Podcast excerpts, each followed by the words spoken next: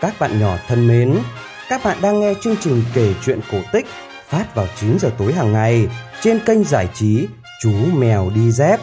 Tối nay, chúng ta sẽ cùng nghe câu chuyện 6 người đi khắp thế gian.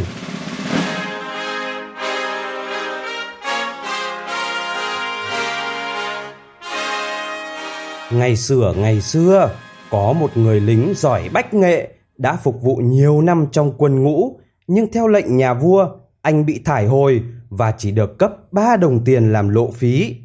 Anh nghĩ bụng, được, đợi đấy mà xem, làm sao ta lại có thể chấp nhận sự bất công như vậy được? Nếu ta mà gặp được những người bạn tri kỷ thì thế nào nhà vua cũng phải mang tất cả của cải trong cả nước cho ta.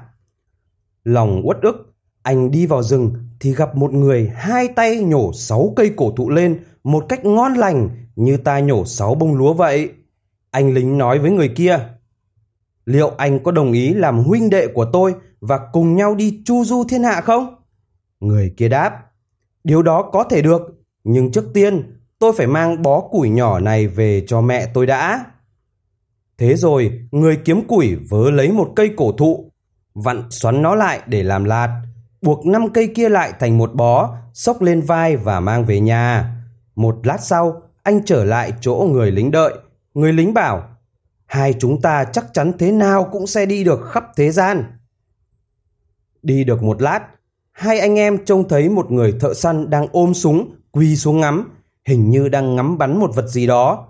Người lính hỏi, Bác thợ săn ơi, bác tính ngắm bắn cái gì thế? Người thợ săn đáp, Cách đây năm dặm, có một con ruồi bẩn đậu trên một cái bánh của bọn trẻ con. Tôi muốn bắn đứt sáu cái chân của nó. Người lính nói, Wow, thế thì hay quá. Bác đi với chúng tôi. Ba chúng ta chắc chắn sẽ đi được khắp thế gian. Người thợ săn bằng lòng đi cùng. Ba người tới một quả đồi có bảy cái cối say gió. Cánh quạt quay vù vù mà tứ phía không hề có tí gió nào thổi không có lấy một chiếc lá đung đưa. Người lính hỏi, lạ nhỉ, không có tí gió nào thổi mà sao cánh quạt cối xay lại quay tít mù? Thế nghĩa là thế nào nhỉ? Tôi không hiểu nổi. Ba người lại tiếp tục cuộc hành trình. Đi được chừng 10 dặm, họ nhìn thấy một người vắt vẻo trên cành cây, tay bịt một lỗ mũi, thở ra bằng lỗ mũi kia. Người lính hỏi, anh bạn thân mến ơi, cậu chơi cái trò gì ở trên đó thế? Người kia đáp. Cách đây 10 dặm có 7 chiếc cối xay gió. Hơi tôi thổi ra làm cả bảy cái quay tít. Các anh có thấy không? Người lính nói. Ồ, thế thì hay quá. Cậu đi với chúng tôi đi. Cả bốn chúng ta hợp sức với nhau chắc thế nào cũng đi được khắp thế gian đấy. Người thổi gió treo xuống cùng đi với ba người kia. Đi được một lúc, bốn người trông thấy một anh chàng đứng bằng một chân chân kia tháo ra đeo trên lưng. Người lính hỏi, cậu tháo bớt một chân ra để nghỉ cho thoải mái phải không? Người kia đáp, nghề của tôi là nghề chạy. Khi tôi chạy bằng hai chân thì nhanh hơn cả chim cắt. Tôi đi bộ cũng bằng người khác phi ngựa nước đại. Vì thế nên tôi tháo bớt một chân để đi là vừa. Người lính nói, Ồ, thế thì quá hay. Cậu đi với chúng tớ đi. Năm chúng ta hợp sức với nhau chắc thế nào cũng đi được khắp thế gian. Người kia nhập bọn đi cùng. Họ đi được một lát thì gặp một người đội mũ lệch hẳn sang một bên, chụp kín cả một bên tai.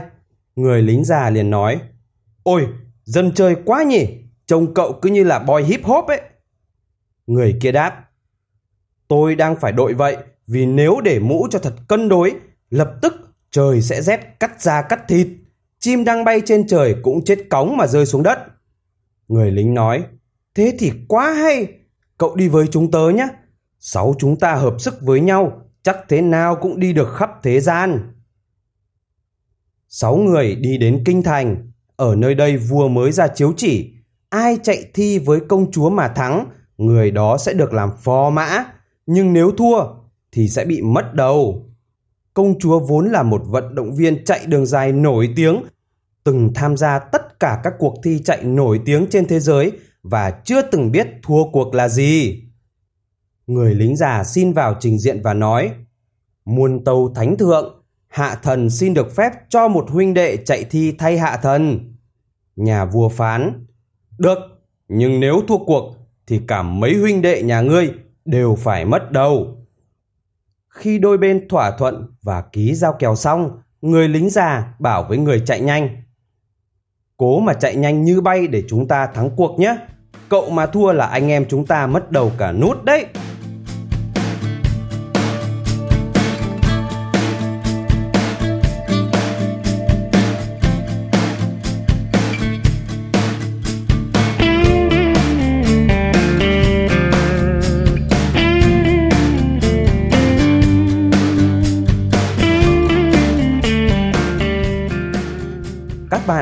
Câu chuyện 6 người đi khắp thế gian được phát trên kênh giải trí Chú Mèo Đi Dép trên cả hai nền tảng là Facebook và YouTube.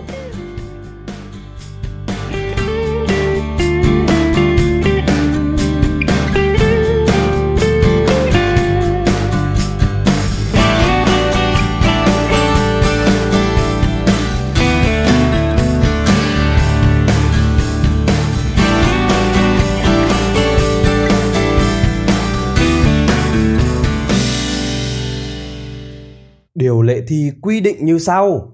Ai mang được nước lấy từ một cái giếng lớn ở bên ngoài kinh thành về đích trước, người đó thắng cuộc. Anh chàng chạy nhanh và công chúa, mỗi người lĩnh một cái bình to như nhau, khởi hành cùng một lúc. Anh chàng chạy nhanh thậm chí còn không thèm lắp chiếc chân còn lại vào, mà vẫn vác sau lưng. Trong nháy mắt, anh chàng đã co cẳng, nhảy lò cò nhanh đến nỗi chỉ còn nghe tiếng gió ào ào người đi xem chỉ thấy một đám bụi mù ở đằng sau. Trong khi đó, công chúa mới chạy được một quãng ngắn. Chỉ một lát sau, anh đã tới giếng lấy đầy bình nước, vội chạy trở về. Nhưng tới giữa đường, tự nhiên một cơn buồn ngủ ập đến. Anh chàng chỉ kịp đặt bình nước xuống là lăn ra ngáy khò khò. Anh gối đầu lên một cái sọ ngựa ở ven đường, nghĩ rằng sọ ngựa rắn và gồ ghề thì không thể nào ngủ lâu được. Trong khi đó công chúa là một người xưa nay có tiếng chạy nhanh đã tới được bên giếng, lấy đầy bình nước và đang trên đường trở về đích. Công chúa thấy địch thủ của mình nằm ngủ ly bì thì tỏ ra khoái chí và nói Phần thắng đã nằm trong tay ta rồi. Nàng đá đổ bình nước của địch thủ rồi co cẳng chạy tiếp. Có thể nói gần như chắc chắn là anh chàng có tài chạy nhanh kỳ này sẽ thua cuộc nhưng may thay, người thợ săn theo dõi cuộc thi rất sát. Vốn tinh mắt lại đứng trên tháp cao của lâu đài nên bác trông rõ hết sự việc. Bác nói, Chà, cái tay chạy nhanh này định cho chúng ta mất đầu chắc. Bác nạp đạn, dương súng bắn vỡ tan chiếc sọ ngựa mà anh chàng kia không hề bị thương tích gì cả. Anh chàng thức dậy, vội trôm dậy, thấy bình của mình chỉ còn là bình không, còn công chúa đang trên đường về đích chạy vượt anh một quãng đường khá dài. Không hề nản chí, anh chàng liền tháo chiếc chân còn lại trên lưng, lắp vào người rồi xách bình chạy ngược trở lại giếng để lấy nước. Lần này anh chạy nhanh như chim cắt và về đích sớm hơn công chúa đúng một tích tắc. Anh nói, các anh thấy không, lúc trước tôi đã thực sự chạy đâu, giờ tôi mới nhấc cẳng chạy cho biết tài đấy. Chuyện thua cuộc làm cho nhà vua buồn phiền, công chúa mất ăn mất ngủ. Sao lại có chuyện một anh lính tầm thường đã thế lại còn bị giải ngũ, thắng công chúa trong cuộc tranh tài được? Vua và công chúa bàn nhau tìm cách hãm hại người lính cùng bè bạn của anh ta. Cha đã nghĩ ra một kế, còn khỏi phải sợ. Chúng sẽ không thoát khỏi nơi đây mà về tới nhà được đâu. Nhà vua thì thầm với công chúa.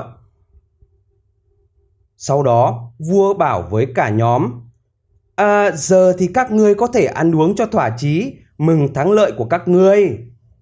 Rồi vua dẫn họ tới một căn phòng, từ sàn nhà tới cánh cửa ra vào đều làm bằng sắt, chấn xong cửa sổ cũng làm bằng sắt, tiệc cũng được bày trên một chiếc bàn bằng sắt ở giữa sàn nhà. Trên bàn toàn là sơn hào hải vị. Vua nói, các ngươi cứ vào tự nhiên, nhớ ăn uống cho thỏa chí nhé, đừng khách sáo, cứ coi như ở nhà đi. Khi sáu người đã ngồi vào bàn tiệc, vua sai quân lính đóng cửa ra vào và khóa lại, rồi vua ra lệnh cho đầu bếp đốt lò ở dưới sàn nhà cho sắt nóng đỏ lên. Đầu bếp vâng lệnh đốt lò.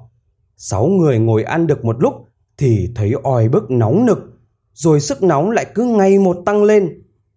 Trong bọn họ đã có người đứng dậy định đi ra ngoài, nhưng cửa sổ cũng như cửa ra vào đều đóng chặt. Bấy giờ họ mới biết nhà vua đã có dã tâm muốn thiêu chết bọn họ. Anh chàng đội mũ lệch liền nói, Nhà vua chẳng thực hiện được ý đồ độc ác của hắn đâu mà lo. Tôi sẽ khiến một cơn rét ghê gớm ập tới, đến nỗi lửa cũng phải ngán mà tháo lui. Anh sửa mũ cho ngay ngắn, lập tức một cơn rét ập tới, làm sàn nhà đang nóng đỏ cũng phải mát mẻ. Cả căn phòng như có điều hòa, những món ăn trên bàn bắt đầu đông lại. Mấy giờ đã trôi qua, vua Đinh Ninh sáu người đã chết chín trong phòng, liền sai mở cửa rồi thân hành đến xem.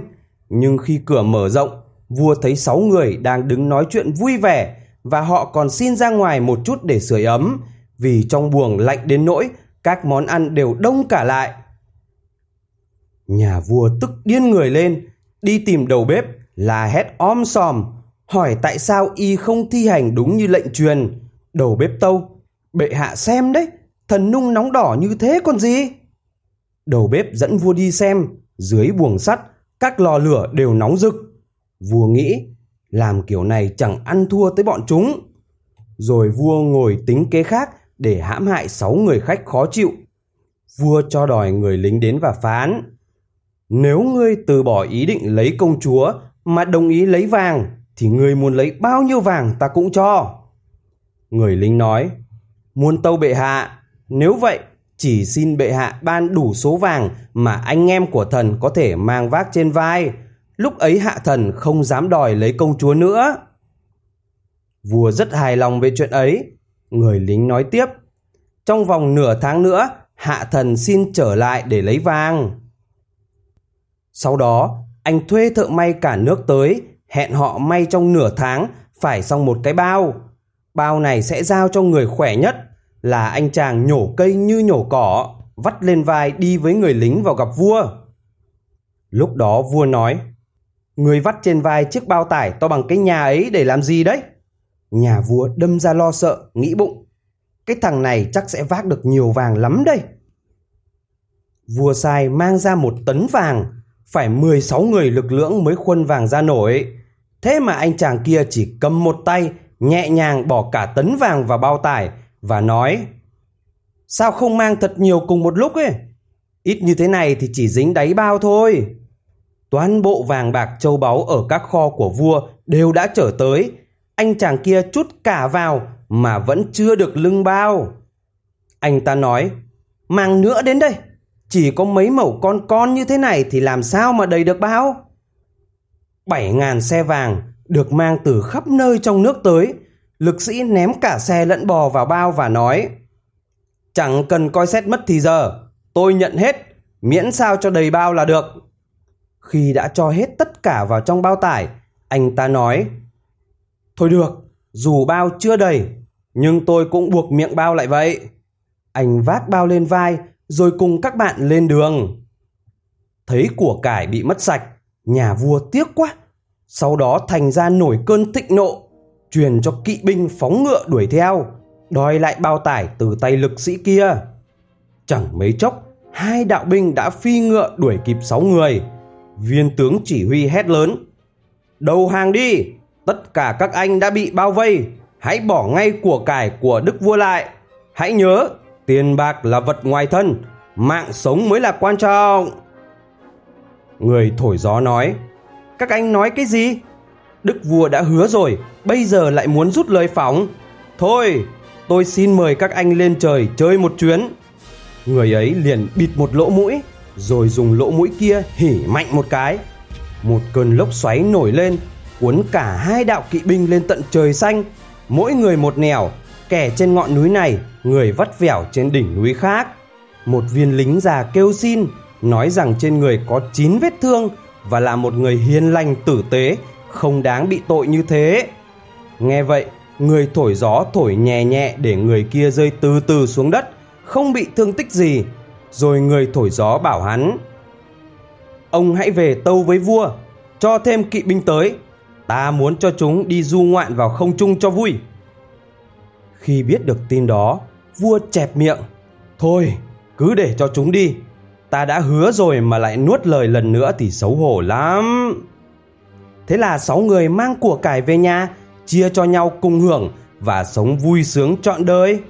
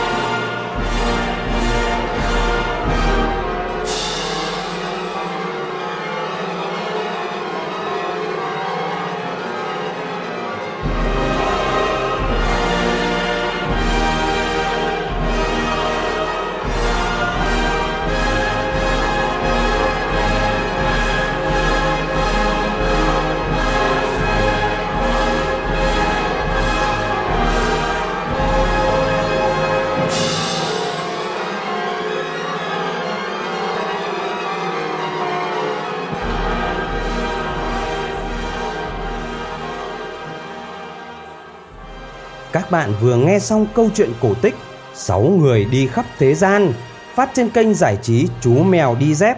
Chương trình kể chuyện cổ tích sẽ được phát sóng vào 9 giờ tối hàng ngày trên cả hai nền tảng là Facebook và YouTube. Bố mẹ nhớ like và subscribe kênh để bé có thể cập nhật những câu chuyện cổ tích mới nhé. Còn bây giờ, xin chào và chúc ngủ ngon!